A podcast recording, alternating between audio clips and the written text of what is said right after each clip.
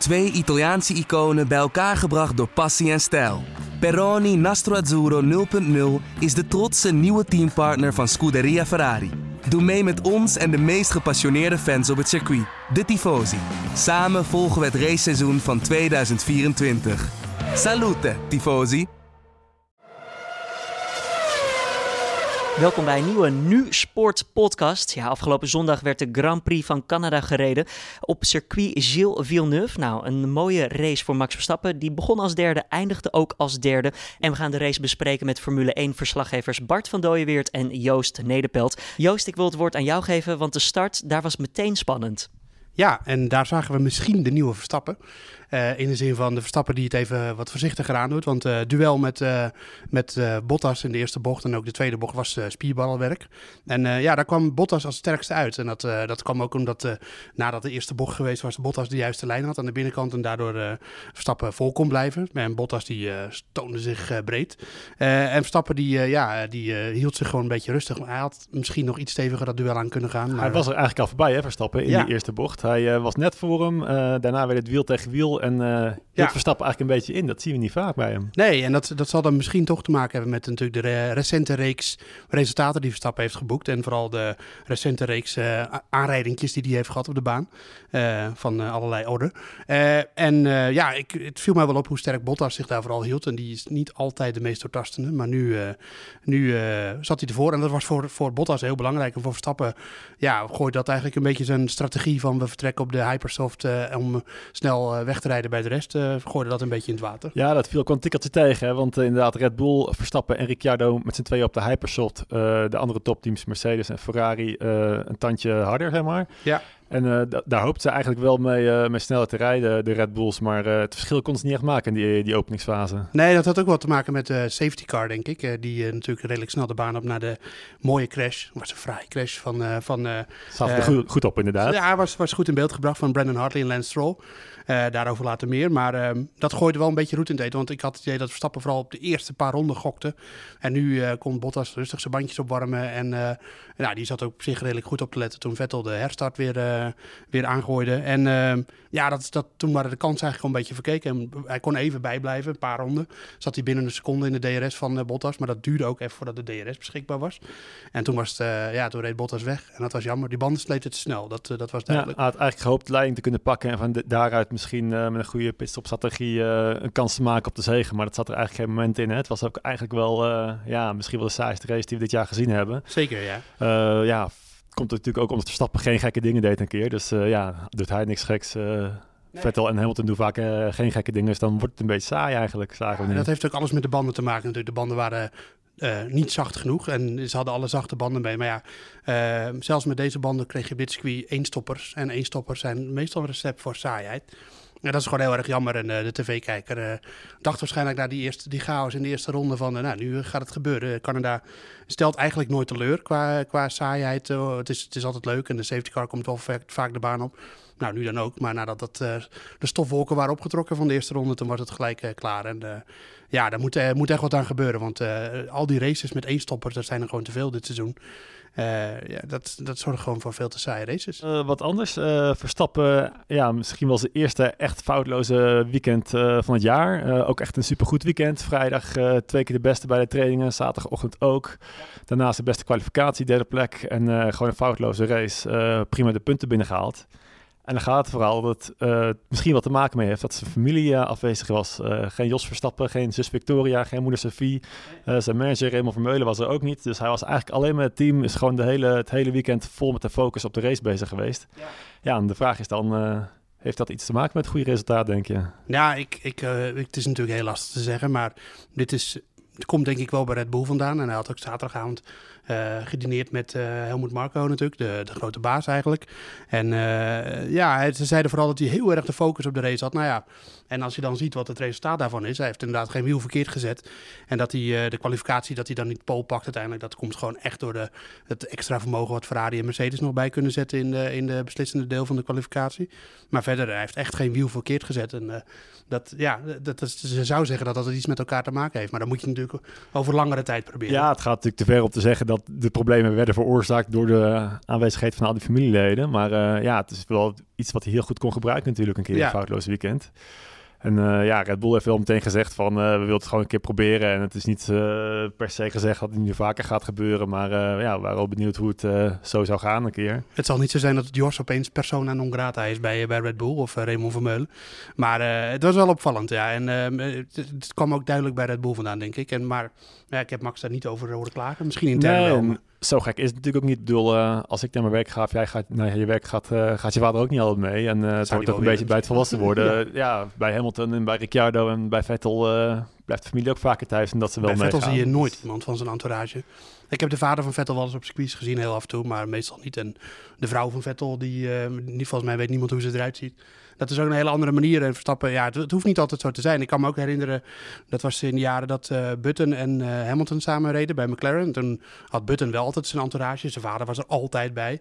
En uh, Jessica Michibata, zijn toenmalige vriendin, die was er ook heel vaak bij. En toen zei Hamilton, ja, hij heeft een soort bubbel om zich heen, een soort veilige bubbel. En daardoor presteert hij goed. En daar werd het eigenlijk uitgelegd dat het heel goed voor hem was, dat er altijd een entourage om hem heen was. En Hamilton miste die. En Hamilton heeft die toen ook een beetje gecreëerd. En toen zei Hamilton ook dat het beter ging. Maar dat hoeft dus niet. Dat kan natuurlijk voor iedereen weer afzonderlijk anders werken. Misschien werkt het voor Verstappen beter als er niet uh, continu allemaal mensen op, in het motorhome op hem zitten te wachten. Ja, wel interessant inderdaad om uh, te zien in de toekomst hoe dit uh, zich gaat ontwikkelen. Hoe vaak gaan we Jos nog zien met de baan? Ja. Dat is wel, uh, wel interessant om te volgen, ja. Um, we hebben ook weer een nieuwe leider in de WK-stand. Vettel is Hamilton voorbij, één puntje. Dus dat ja, belooft natuurlijk veel voor de rest van het seizoen. Het, het ligt nog steeds helemaal open eigenlijk. En er valt eigenlijk nog steeds geen zinnig woord over te zeggen wie er nee, wereldkampioen gaat worden. Saaie races, maar geen saai WK. Dat is in ieder geval duidelijk. En het was wel opvallend om te zien hoe Vettel de, de koe bij de horens vatte gisteren. En Ferrari had echt een foutloos weekend eigenlijk. Niet van Rijkonen, maar daar hebben we het zo nog eventjes over. Maar um, ja, dat, dat uh, surplus aan snelheid dat Ferrari, uh, Vettel vooral had, dat was wel opvallend. En Bottas kon geen zins bij uh, blijven. Nou, Hamilton had wat problemen in de openingsfase, maar eigenlijk het hele weekend, terwijl dit echt zijn baan is. Ja, klopt. Hij had er al zes keer gewonnen, maar hij zei dit keer dat de motor, zei hij vooraf al, de motor niet meer top was. Heeft hij al zeven races meegereden nu en die is aan vervanging toe. Gaat ook vervangen worden in Frankrijk. Dus dan zit hij misschien weer een stuk dichterbij. Ja, dat was wel het grote verschil. Ja, Mercedes had uh, geen nieuwe motor, terwijl de rest dat wel had. En uh, dat zal er gerust wel iets mee te maken hebben gehad. Maar aan de andere kant, Bottas was wel veel sneller dan Hamilton. Eigenlijk het hele weekend. Ja, hebben we ook al vaker gezien dit jaar. Hè? Bottas heeft een paar keer pech gehad. Uh, een paar keer uitgevallen. een keer in winnende positie met een lekker band. En ja, die pech heeft Hamilton niet gehad. Anders had Bottas misschien ook al samen met Hamilton en Vettel bovenaan gestaan in de WK-stand. Had gekund, ja. En het moet ook gezegd dat Hamilton ook een probleem had natuurlijk. Waardoor hij, want hij begon ook op de Ultrasoft en had eigenlijk op dezelfde strategie moeten zitten als Vettel en Bottas en Rijkonen. Maar uh, omdat hij een probleem had met de koeling van de motor, moesten ze dat natuurlijk snel verholpen, verhelpen. En daardoor ging hij vroeger naar binnen. Ja, toen was het eigenlijk al klaar voor, uh, voor Hamilton. En ja, daarna toen was die vijfde plek gewoon maximaal haalbaar eigenlijk. Ja, en, toen werd hij nog, uh, gereden, toen werd hij nog door, door Ricciardo gepiepeld eigenlijk met de pitstops. En toen, ja, toen bleef hij de hele tijd achter zitten. Hij was uiteindelijk misschien wel sneller, maar Ricciardo die had net genoeg over om hem de hele tijd op afstand te houden. Ja, maar hij zei achteraf ook voor Hamilton dat hij blij was dat hij überhaupt de finish had gehaald. Dat hij uh, onzeker was over uh, of zijn auto het wel ging redden. Dus ja, dan ja. Uh, is die vijfde plek gewoon maximaal haalbaar eigenlijk. En op naar de nieuwe motor. Alleen is Hamilton moet wel gezegd, die, is, die heeft een soort van... Hij is niet hypergonder van zichzelf, dat hij altijd wat mankeert. Maar hij denkt wel altijd dat zijn auto van alles mankeert. En nu, nu was het in het begin ook zo. Maar ja, dat is wel opvallend vaak bij Hamilton het geval. Dat, hij zich, dat je hem zich zorgen hoort maken over de radio. Uh, en uh, wie zich trouwens ook zorgen maakte was uh, Ricciardo natuurlijk. Want die had een soort van gerestaureerde hybride onderdeel. Wat, wat eigenlijk deze race nog even moest uitzien. Want anders had hij die gridstraf gehad van vijf plaatsen. die had natuurlijk vooral met de strategie pakte voor hem wel goed uit. Al had hij natuurlijk wel echt voordeel van. En het feit dat hij een slapende Kimi Räikkönen inhaalde bij de start. En, en dat Hamilton natuurlijk dat probleem had met zijn motor en eerder naar binnen moest. En ja, echt gemaximaliseerd door Ricciardo. Maar het zal even slikker geweest zijn vorige keer. vorige race in Monaco, zelfs met een brakke auto eh, haalde hij eh, makkelijk de eerste plaats. En nu kon hij eigenlijk Verstappen ook helemaal niet bij. Enerzijds is hij wel de enige van de top 6 die in ieder geval in de race nog uh, plekken winst geboekt heeft. Want de rest heeft uh, zijn eigen plekje gaan weten te behouden en verder uh, niks kunnen doen. Anderzijds werd ook inderdaad over Team Radio gezegd tegen Ricciardo van blijf Max in de buurt, zorg dat hij zijn tempo bijhoudt. En eigenlijk liet hij ronde per ronde alleen maar verder uit Verstappen. Dus ja, Ricciardo uh, was inderdaad dit weekend niet wel minder goed dan uh, Verstappen was. Nee, hij had ook uh, problemen met de Renault-update, had hij zelf, zei hij zelf na afloop. Hij wilde daarmee trouwens niet zeggen dat hij daardoor alleen langzamer was dan Verstappen, maar hij kreeg had moeite met de drivability. Nou, dat houdt eigenlijk in dat de, de manier waarop het vermogen beschikbaar komt en hoe je dus uit de bochten wegtrekt en zo, dat soort dingen. Dat beviel hem wat minder na de update. Dus dat, dat zegt aan de andere kant ook wel weer dat er iets aan die karakteristiek van de motor is veranderd. Misschien bij, bij, bij Renault en dus bij Red Bull. En dat zou misschien ook wel weer een voordeel kunnen werken van Verstappen. En um, nou, wie, over wie we het zeker even moeten hebben is Kimi Räikkönen, want die viel wel echt door de mand gisteren. Ja, inderdaad. hij heeft natuurlijk ook een aflopend contract. Is alweer 38 jaar. Dus de vraag is, ja, wat gaat Ferrari na het jaar met hem doen? met Charles Leclerc hebben ze natuurlijk wel echt een toptalent klaarstaan... die dit seizoen bij Sauber heel goed liet zien. Vooral gisteren ook. Ja, weer in de punten. En Rijkonen inderdaad slechte start. En daarna, ja, als een teamgenoot wint en hij wordt zesde, ja, dan heb je gewoon echt een slecht weekend natuurlijk. Ja, op dezelfde strategie. Maar uh, kwam achter uh, Hamilton terecht op een nieuw setje supersofts. Terwijl die van Hamilton, die waren echt al veel ouder. En hij kon niet eens aanvallen. Hamilton liep gewoon bij hem weg. En Ricciardo ook en Verstappen ook. Uh, ja, wat het dan is bij Rijkonen. Ik heb hem niet over problemen gehoord. Na, na afloop ook niet over problemen gehoord bij, bij Rijkonen. hij was in de eerste bocht al echt slap, want hij liet zich echt piepelen door, door Ricciardo daar. Dat had echt niet gehoeven. En inderdaad, Vettel die pakt die Ferrari bij de, bij de haren en die sleept hem over het circuit. En Rijkonen rijdt er gewoon, tuft er een beetje achteraan. En dat, ja, dus Leclerc is echt gewoon een grote gegadigd. Alleen, het is niet echt des Ferraris om een talent wat net één jaar rijdt al voor de leeuwen te gooien. Um, dus misschien zijn er andere opties. En Ricciardo kan er daar natuurlijk één van zijn. Dat, dat moeten we in de gaten houden. Dat gaat de komende maanden, gaat er wel meer, weken gaat er wel meer duidelijk over worden. Ja, wat dat betreft zitten wel belangrijke uh, weken aan te komen voor de toekomst van Red Bull. Hè. Ze hebben gezegd, uh, uiterlijk in Oostenrijk gaan we bekendmaken wat de nieuwe motor wordt. Wordt het Honda of blijven ze toch bij Renault, die het ook ja, toch al steeds beter doet. Ja. Uh, en snel daarna willen ze ook wel bekend gaan maken wat er met Ricciardo gaat gebeuren. Verstappen heeft natuurlijk nog een contract tot eind 2020, maar dat van Ricciardo loopt af. Ja. Nou, hij heeft natuurlijk al twee races gewonnen dit jaar, maar ja, soms merk je ook wel dat Verstappen, zoals afgelopen weekend, dat hij toch beter is ja, ze staan ook wel bekend omdat ze vaak uh, veel jonge coureurs uh, de kans geven bij Red Bull. Dus ja, wat gaat er gebeuren met uh, Ricciardo? Ja, het was heel interessant te zien sowieso dat, dat de motorupdate bij, bij Renault wel wat gebracht heeft. Maar ook dat de beide Red Bulls in ieder geval de fabrieksteams auto's van, van Renault gewoon op een ronde wisten zetten. Dus dat, dat zet het een en ander ook alweer in perspectief dat, dat Renault niet zo'n goede auto heeft, niet zo'n goed chassis. En dat Red Bull wel echt een heel goed chassis heeft. Want, ja, ja anderzijds was Renault natuurlijk van, van, de, van het middenveld ook weer de best of the rest. Hè? Ja. zevende, achtste met uh, maar nog steeds een en, uh, achterstand. Dat, is wel, dat, zeker. Dat, dat doet ze daar best wel pijn in Frankrijk. Er is nog een hele hoop werk te verzetten in inderdaad. En de Honda hebben we eigenlijk niet goed kunnen zien. Ja, Gasly had een redelijke race.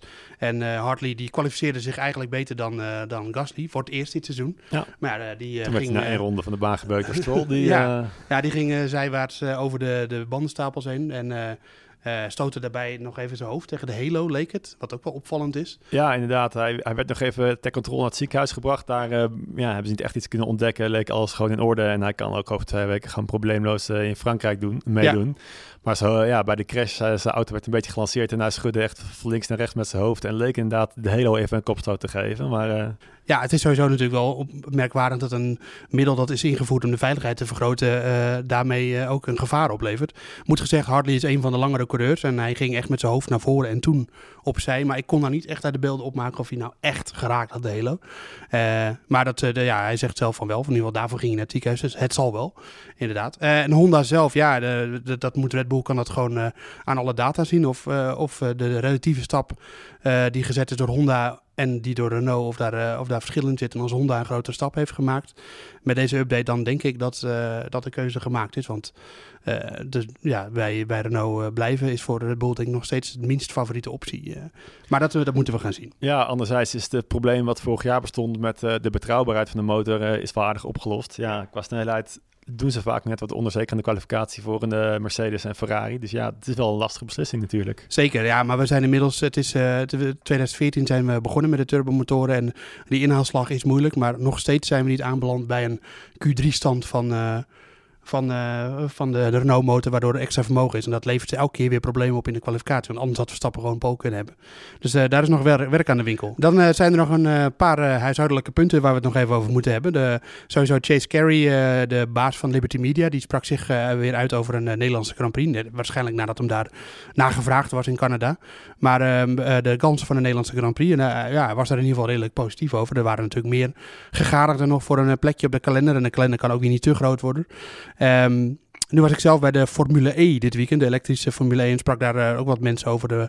in Zurich was dat. En sprak daar ook wat mensen over de, de, mogelijkheid van een Nederlandse Grand Prix.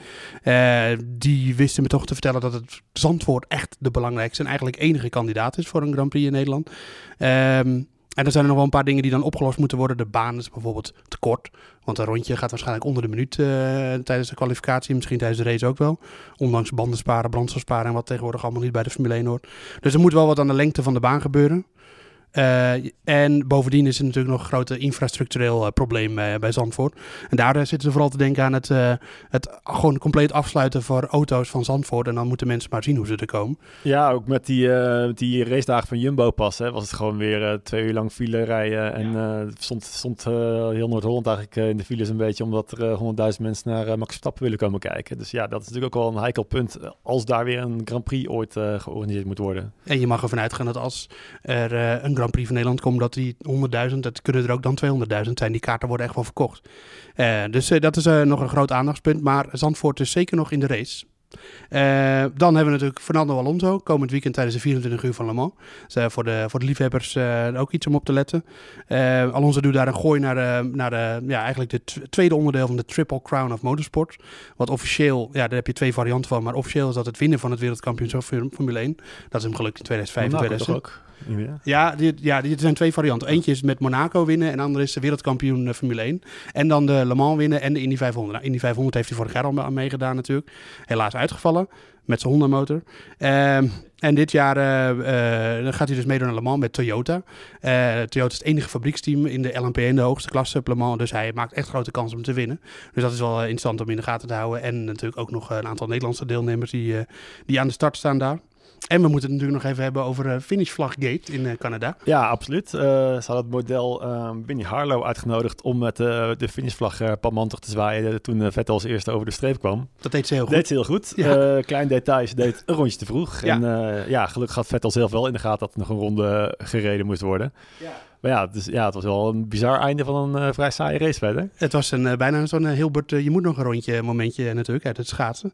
Maar ja, het was wel opvallend en dat kan natuurlijk inderdaad ook wel onveilige situaties opleveren als in een auto's gaan afremmen. Want ik begreep van, wie reed er achter Rijkonen, was dat Sainz. Die, die zei dat, dat Rijkonen niet door had dat, het, dat er nog een rondje gereden moest worden. Dus die ging al redelijk van zijn gas. nou, de Renault jongens die reden natuurlijk een ronde achter, dus dat had ook niet zoveel zin om hem nog in te halen. Maar het was wel, het was wel opvallend om te zien. Uh, en uh, ja, ze kreeg, na afloop kreeg ze ook nog best wel veel bagger over zich heen op sociale media. Ja, ze heeft zelf ook meteen gereageerd dat het niet haar schuld was, maar de schuld van de wedstrijdleiding. Dat ja. zij er echt zelf niks aan kon doen. Nou, ik kan me ook niet voorstellen dat ze daar gewoon even eh, zonder overleg uh, clandestien met de, met de finishvlag gaat staan zwaaien. Zo. Ik vind het wel genoeg. Nou ja, misschien vond ze het ook een hele saaie race. Dat, uh, daar kunnen we in ieder geval nog inkomen. Maar um, ja, dat is wel echt merkwaardig dat bij zo'n professionele sport als Formule 1 dat dat nog gebeurt, dat soort dingen. En nou, daar zullen wel weer de nodige leringen uitgetrokken worden. en dan gaan we nu naar Frankrijk natuurlijk. Uh, Paul Ricard is Le Mans tussendoor en dan uh, Paul Ricard. En dan gaat Bart, uh, ga jij, jij gaat er naartoe hè? Ja, absoluut. Het is weer een, een oud circuit wat terugkomt op de, op de kalender. Um, het staat ook niet bekend eigenlijk als het meest spectaculaire circuit, waar inhalen vaak niet heel makkelijk is. Dus wat dat betreft wordt de kwalificatie weer heel belangrijk. En tijdens de race, ja, je weet nooit wat er gebeurt natuurlijk. Maar ja, het zou kunnen dat de kwalificatie belangrijker is dan de race zelf. Ja, je hebt wel een best wel lang rechtstuk daar, maar het, ja, het is ik begrijp eigenlijk niet waarom ze Paul Ricard gekozen hebben als, uh, als uh, plek om terug te keren in, uh, in Frankrijk. Het is, het is natuurlijk mooi gelegen dicht bij de Middellandse Zee en alles. En de omgeving is mooi, maar ja, je hebt uitloopzones, daar kun je een complete jumbo-jet kun je daar landen. Het is, de, ook het hele idee van snelheid is daar veel minder, omdat het allemaal heel breed is. Dus ja, het wordt wel interessant om te zien. En misschien zitten we ernaast, dan wordt het een hele leuke race. laten we het hopen. Bart van Dooyeweert, hartstikke bedankt. Joost Nederpelt, hartstikke bedankt. Bart, jij bent er dus die zondag, de 24e van juni. We zullen je daar ter plekke En dan kan je natuurlijk ook een nieuwe Nu Sport podcast verwachten over de Grand Prix van Frankrijk.